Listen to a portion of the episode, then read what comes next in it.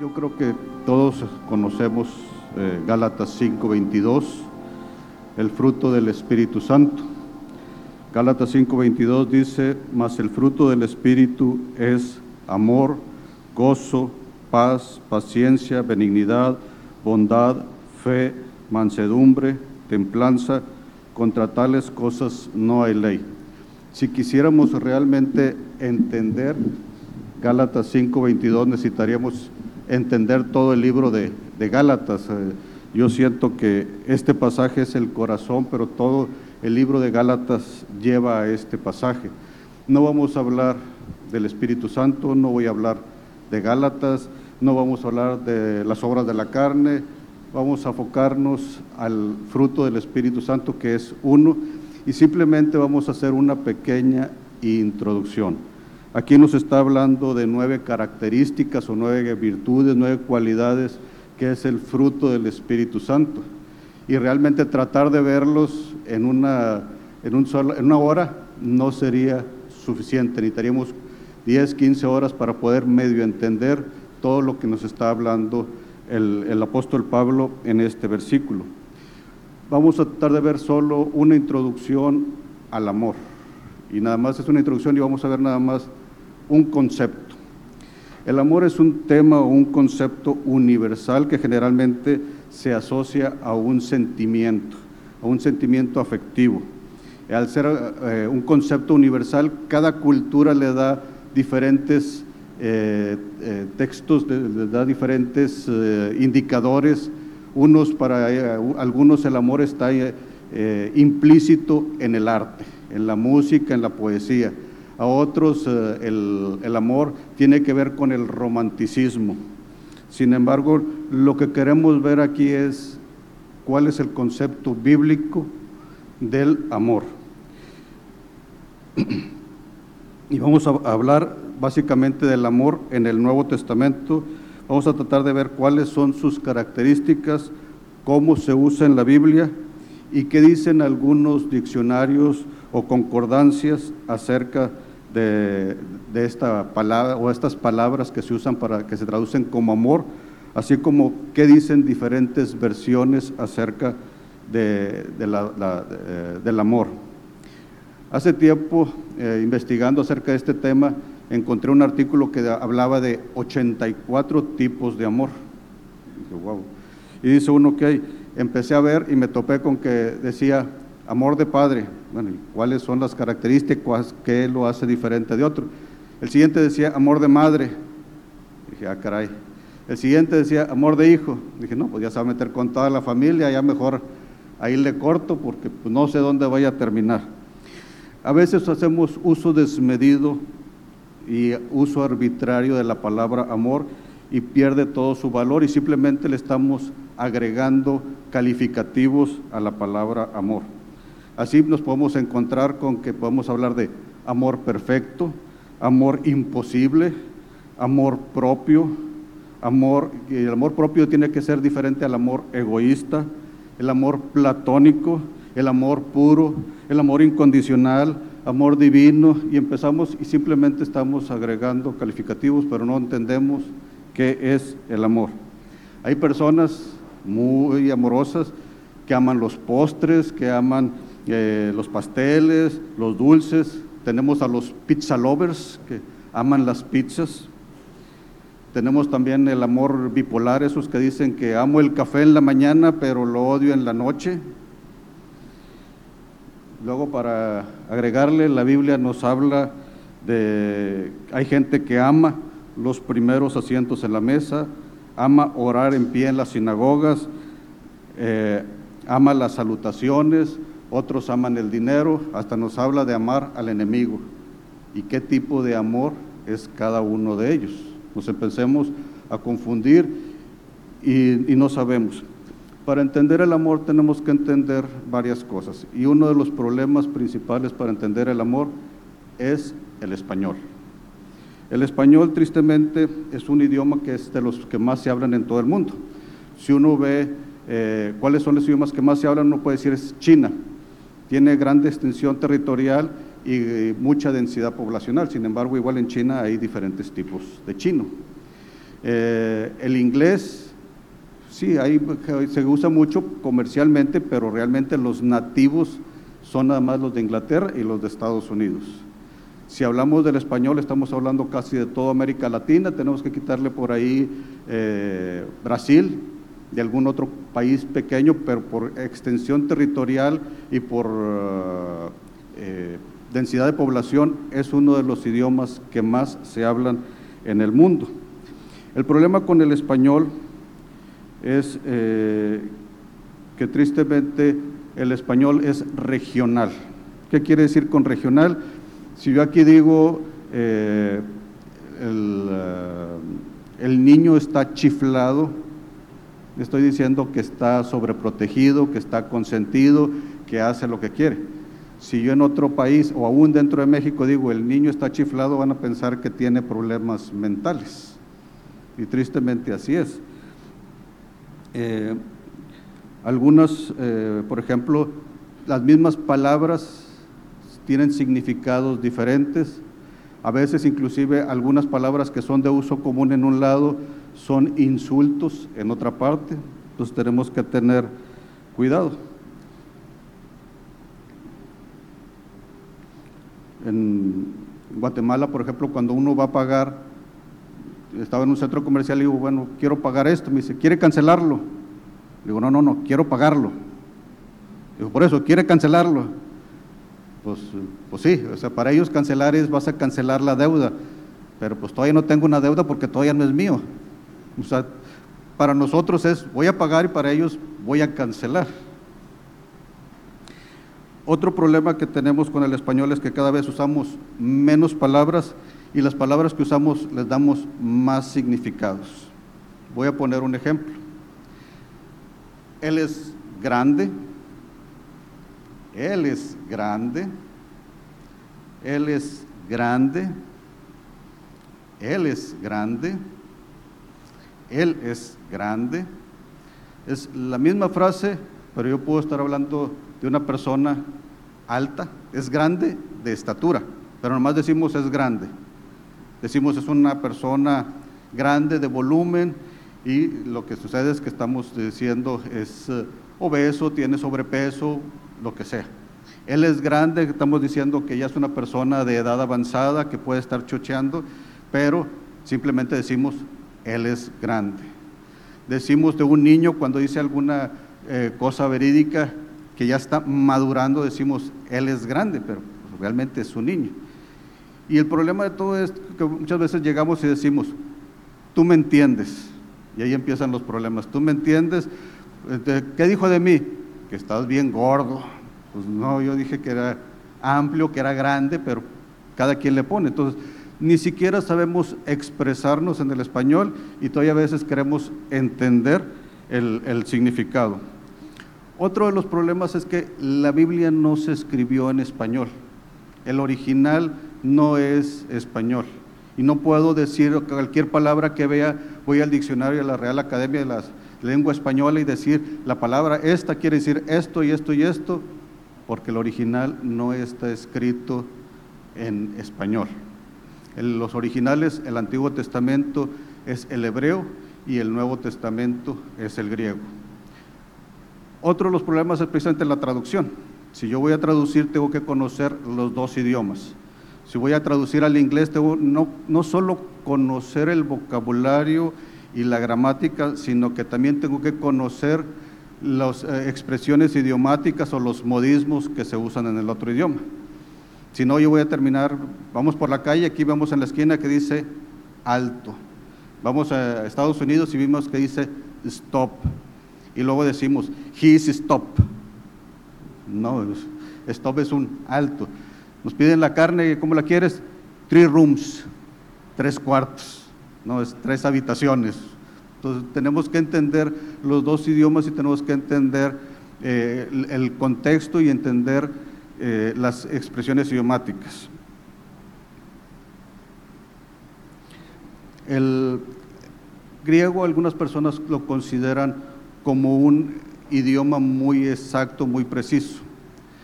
Hace tiempo compartía y les hablaba de que había tres palabras para, la, para definir eh, tropiezo. Y eran tres palabras que tenían diferentes significados. Algo similar ocurre con la palabra amor. Para algunos expertos hay más de 10 palabras que se pueden traducir como amor. Y nosotros en español, en inglés y aún en hebreo, simplemente decimos amor.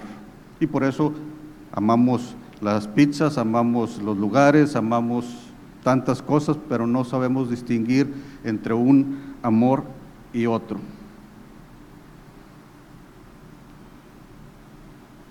Vamos a ver cuatro tipos de amor y cómo se usan en la Biblia. El primer tipo de amor es el amor eros. Este es, eh, de nuevo, el, español es una combinación de la cultura greco-romana. Entonces muchas de las palabras en español vienen del griego y del latín. En la cultura griega, Eros es el dios del amor, es el hijo de Afrodita, este, y muchas personas, este tipo de amor se relaciona con una atracción física o sexual. De aquí las palabras erótico o erotismo, que tiene que ver con, una atracción física. Algunos lo llaman el amor romántico, otros lo llaman eh, el amor carnal, otros lo llaman el amor pecaminoso. Eh, este tipo de amor es el que está más relacionado con el estar enamorado. Ahora, hay que entender esto. Uno, este tipo de amor es algo natural. Dios nos hizo de esa manera. Si no fuéramos atraídos, la eh, raza humana ya hubiera dejado de, existir hace muchos años. Punto número uno. Dos, acabamos de ver un estudio del libro de Cantar de los Cantares, vimos dos seminarios y habla de la relación de un hombre y una mujer y nos habla de la tipología del amor de Dios y de la atracción del hombre hacia Dios y cómo atraer a Dios. Ahora, este tipo de amor eros no aparece en la Biblia. En ninguna parte en el Nuevo Testamento, en el griego, nunca se usa la palabra eros. Nunca se habla de una atracción física. Y van a decir, bueno, y si no viene en la Biblia, ¿para qué está usted hablando de eso? Bueno, es importante entenderlo por esto. Hace cerca de 30 años yo vivía en Estados Unidos y me tocó ver un programa de esos de polémica, un talk show, y hablaban del matrimonio entre personas del mismo sexo. Y dentro de los panelistas o de los otros invitados había un pastor. En Estados Unidos, un ministro de culto de cualquier religión tiene autoridad legal para casar a dos personas. Y la gran pregunta que inclusive el hermano Marvin la ha hecho es, ¿estarías tú dispuesto como pastor a casar a dos personas del mismo sexo. Dejémoslo fuera de un pastor. Si tú eres en lo, eh, civil, un eh, oficial del registro civil y vas a casar a dos personas del mismo sexo. La respuesta de este pastor me sorprendió porque él dijo que sí, que sí estaba dispuesto a casarlos. Y empezó a hablar del amor, que todos debemos de amarnos y de esto y lo otro, y de lo único que estaba hablando era del amor eros de la atracción entre dos personas. Entonces dices tú, no es así. Estas personas desconocen Romanos 1, desconocen todo lo que tiene que ver eh, con que ellos han negado a Dios. Pero tristemente, actualmente se usa mucho la de que inclusive Dios es amor.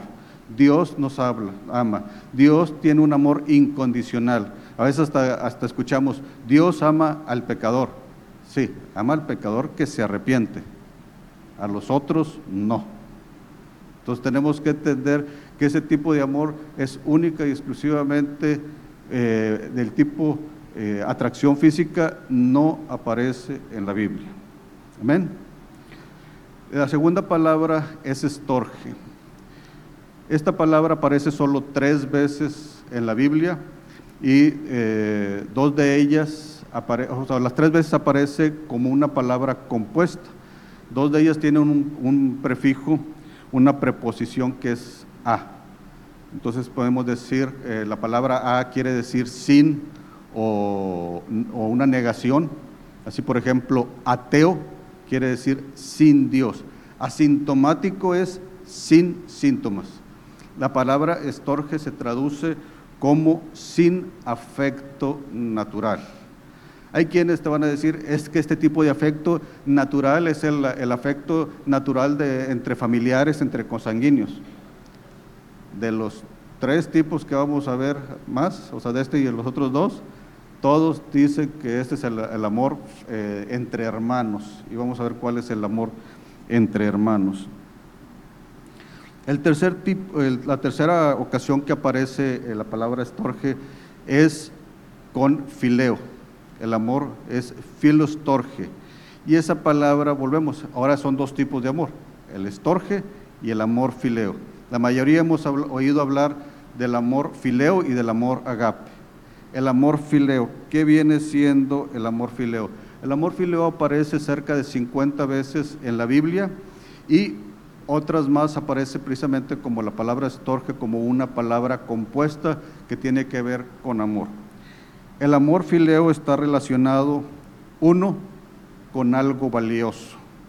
Y se puede utilizar o podríamos traducirlo como apreciar, valorar, estimar. También se utiliza como empatía. Tengo una empatía, me identifico, tenemos cosas afines. Inclusive en algunos te dicen es el amor entre amigos el amor entre amigos porque pues, tenemos cosas en común y este, eh, nos llevamos bien precisamente porque tenemos cosas en común. También quiere, eh, se lleva por eh, el amor fileo como un gusto, una preferencia o una afición. Yo tengo un gusto por tal o cual cosa, tengo una preferencia por esto, o es una, un hobby, me identifico, volvemos con esta situación y es donde usamos el amor eh, fileo. Cuando dice, por ejemplo, el que ama a padre o a madre más que a mí, ahí se usa el, fileo y lo que está diciendo, si tú prefieres a, eh, tu padre o a tu madre en lugar de a Cristo, ya no eres eh, digno del Señor. El amor fileo también tiene que ver con respeto, honra o admiración. Yo puedo sentir respeto, honra o admiración por alguna persona. Por ejemplo, en el español, si ahorita mencionaba ateo, si yo dijera Teófilo, el eh, Lucas escribió dos libros. Escribió el libro de Hechos y el libro, el, el Evangelio de Lucas. Y los dos están dedicados a Teófilo. Hay una discusión entre eh, los teólogos diciendo, bueno, Teófilo es una persona o Teófilo es un grupo de personas porque son los que tienen una preferencia por Dios, tienen un gusto por Dios, valoran, eh, aprecian a Dios. Entonces, Teófilo. Si hablamos de eh, filosofía, filo, amor, Sofía, sabiduría. Entonces, el decir yo tengo eh, o busco la sabiduría es que tienes un gusto, un respeto, una admiración, eh, una empatía o busco la sabiduría. Ese es el tipo de amor fileo. La filarmónica tiene que ver filo, amor, de nuevo es un gusto por la música. En el Nuevo Testamento volvemos, encontramos algunas eh, palabras que, por ejemplo, se dicen eh, Filadelfia, ya sabemos, de hecho el hermano Filadelfo. Fila es amor, Delfo es hermano. ¿Qué tipo de amor debe de haber entre hermanos? Un amor de respeto, un amor de admiración, un, amor eh, de empatía con esa persona.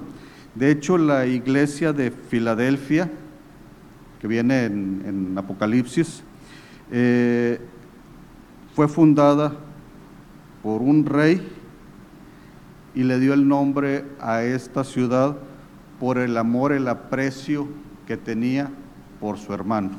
De ahí viene la palabra Filadelfia. Él era, apreciaba a su hermano, de hecho él le iba a dejar, iba a morir y le iba a dejar, como no tenía hijos, le iba a dejar el reino a su hermano y fundó esa ciudad. He escuchado las dos versiones, que él le deja la, la ciudad ya fundada a su hermano y otro es de que el hermano funda la ciudad por el hermano que había fallecido, por el amor, el respeto, la admiración que sentía por él. Tenemos filandro o filantropía. Filandro es eh, amor por eh, andros es el hombre, filandro. Es interesante porque, por ejemplo, en Tito 2.4 eh, dice que enseñen a las mujeres jóvenes a amar a sus maridos y a sus hijos. Esa palabra amar es una palabra compuesta, es filandros, no es amor eros, es amor filandro, amar al, eh, al hombre. ¿Qué quiere decir? Enséñenles a tener respeto, a valorar, a tener un gusto por sus maridos. Es interesante, vamos a ver de que tanto Pablo como Pedro les dicen a las mujeres que deben de tener amor fileo y a los hombres les dicen que deben de tener amor agape. Así como Dios, como Jesús se dio por la iglesia, la amó, con ese amor agape, así nosotros debemos tener amor agape por nuestras esposas. Filarguria, fila eh, de nuevo es amor y arguros es plata. Se traduce como amor al dinero. Eh, está el filarguros, que es el avaro, el que ama el dinero. Filautos es el que tiene amor por sí mismo, amor propio. Y así como esta, hay varias palabras que nuevo que, se, que aparecen y que están compuestas. Aquí ya podemos entender ahora sí que los que aman las pizzas son filopizzas. ¿Ok? La última palabra griega que vamos a ver es agape. Esta es quizás, eh, si el filos tiene muchas connotaciones, agape tiene más. Es más complicada. Eh, este tipo de amor aparece cerca de 200 veces o más eh, en el Nuevo Testamento. Sin embargo, algo muy interesante es que Pablo define cómo se debe de usar o cuáles son las características del amor agape. Y tendríamos que irnos a Primera de Corintios 13. Y vamos a ver que Primera de Corintios 13 está muy relacionada con Gálatas 5:22. Y el, el, único versículo o la única parte que vamos a ver, que es donde me voy a enfocar, es en Primera de Corintios 13, 4. Y dice, el amor es sufrido, es benigno, el amor no tiene envidia, el amor no es jactancioso, el amor no se envanece. Vienen muchos, nada más me voy a ir a que el amor es benigno. Y esta palabra benigno tiene la misma raíz que aparece en Gálatas 5:22, benignidad. Ahora, ¿qué es benignidad? De acuerdo a los uh, diccionarios, o sea, si a nosotros nos preguntan qué es benigno, vamos a decir que es bueno o que hace bien. Cuando tienes, vas con el doctor y te dicen, tienes un tumor, pero es benigno, no me va a hacer bien el, tumor. Lo único que está diciendo es que no me va a hacer daño, pero no me hace bien. El, ser benigno es, este, eh, tiene que ver con, eh, según los diccionarios, con gentileza, con amabilidad, con ser útil. ¿Útil para qué? ¿Qué quiere decir benigno? Si nos vamos a estudiar la palabra benignidad, tristemente, es otro de los problemas que, que están con las traducciones, Reina Valera, por ejemplo, la palabra benignidad es crestotes, aparece diez veces en el Nuevo Testamento, sin embargo, en siete ocasiones, Reina Valera la traduce como bondad. Y bondad es otro de los frutos, o otra de las características del, eh, del fruto del Espíritu. Entonces, no pueden ser la misma, son dos palabras distintas, tienen que tener dos connotaciones distintas. En Romanos 2.4 dice, o menospreciáis las riquezas de su benignidad, paciencia y longanimidad, ignorando que su benignidad te guía al arrepentimiento. ¿En qué nos sirve la benignidad? ¿En qué consiste la benignidad? La benignidad está relacionada no solo con un gesto amable, no con un gesto de gentileza, sino con guiarnos al arrepentimiento. Ya empezamos a entender así que el amor agape es benigno y tiene que ver con guiarnos al arrepentimiento. En segunda eh, de Pedro 3.9 dice, el Señor no retarda su promesa según algunos la tienen por tardanza, sino que es siempre para con nosotros, no queriendo que ninguno perezca, sino que todos procedan al arrepentimiento. Volvemos, el amor agape va a buscar precisamente esto, que todos nos volvamos al arrepentimiento. En Romanos 11, eh, si leemos desde el 19, bueno, el 22 nada más dice, mirad pues, ahí dice la bondad, es la benignidad y la severidad de Dios. La severidad ciertamente para los que cayeron, pero la benignidad para contigo, si permaneces en esa benignidad, pues de otra manera tú también serás cortado. En este pasaje de la Biblia Pablo está hablando del, olivo, está hablando del pueblo de Israel, que sus ramas fueron quitadas y fuimos nosotros injertados. Habla, compara la benignidad con la severidad. La benignidad para aquellos que se arrepintieron y aceptaron al Señor y la severidad para aquellos del pueblo de Dios que no lo aceptaron y que fueron desgajados o fueron quitados del, eh, del olivo del Señor. Ahora, la palabra benignidad, volvemos, una es benignidad, otra palabra es benigno. Benigno en la mayoría de las ocasiones se traduce igual como benigno. Sin embargo, hay dos ocasiones en que no se traduce como benigno. Eh, yo creo que todos hemos escuchado la frase, eh, mi yugo es fácil.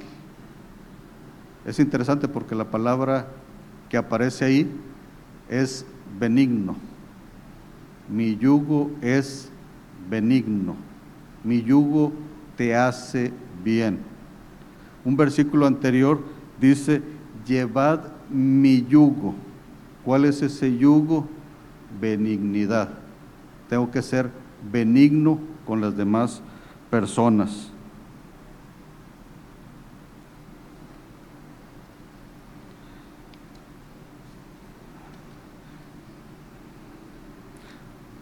En otra de, los eh, pasajes, cuando está hablando del vino nuevo y del vino viejo, cuando dice el añejo es mejor, la palabra que ahí se usa es benigno. El vino está hablando de la palabra, está hablando de la unción, y aquí está diciendo la unción añeja, la que ya ha sido probada, es la que me hace bien, es benigna, me hace volver a sus caminos. Ahora, cuando uno empieza a, checar hoy que, yo al principio cuando empecé a ver todos, dije, ok, pues a lo mejor algunos pasajes son chicos, otros temas eh, o características del fruto son largos, pero la benignidad, pues yo decía, ser algo muy cortito.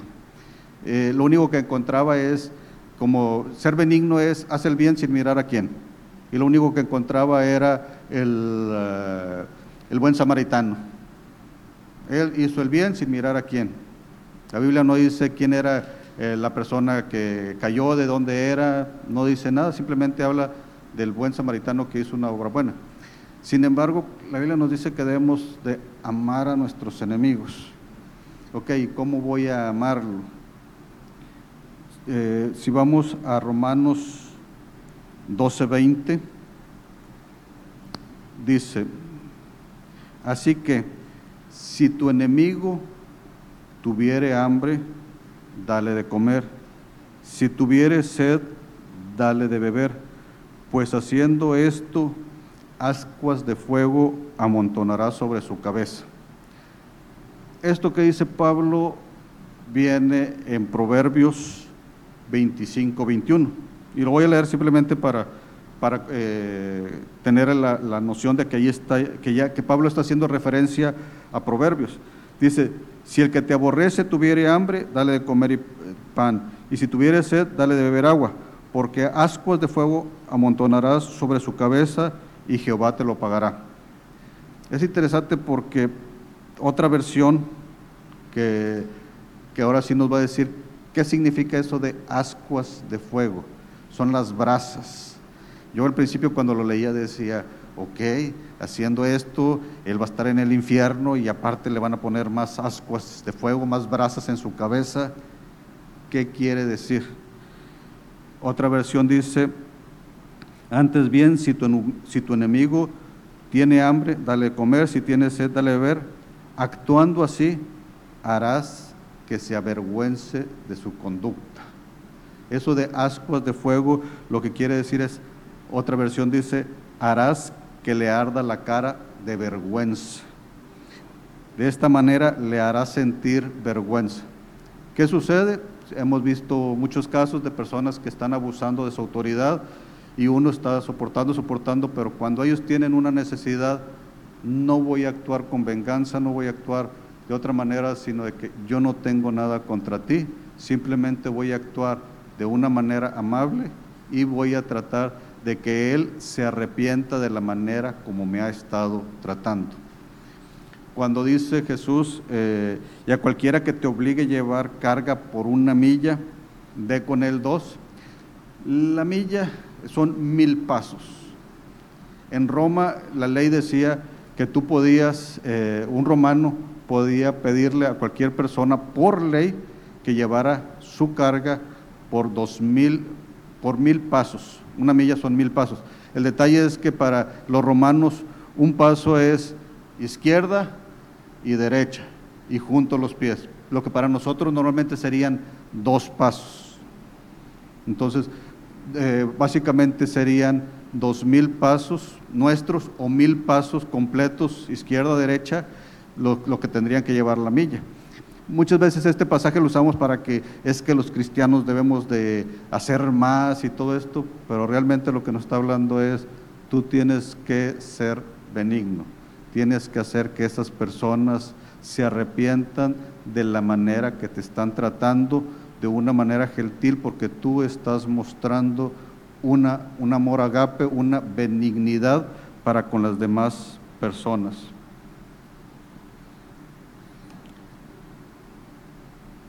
Al hacer que tu enemigo se avergüence, básicamente tú estás actuando con gentileza y estás actuando con benignidad. Ahora, dijimos, estábamos hablando del amor y ya nos metimos con la benignidad. No hemos terminado de ver el amor, pero ya vimos que la benignidad es parte no solo del fruto del Espíritu Santo, sino que es parte del amor agape. Nosotros tenemos que mostrar benignidad, debemos guiar a las personas al arrepentimiento.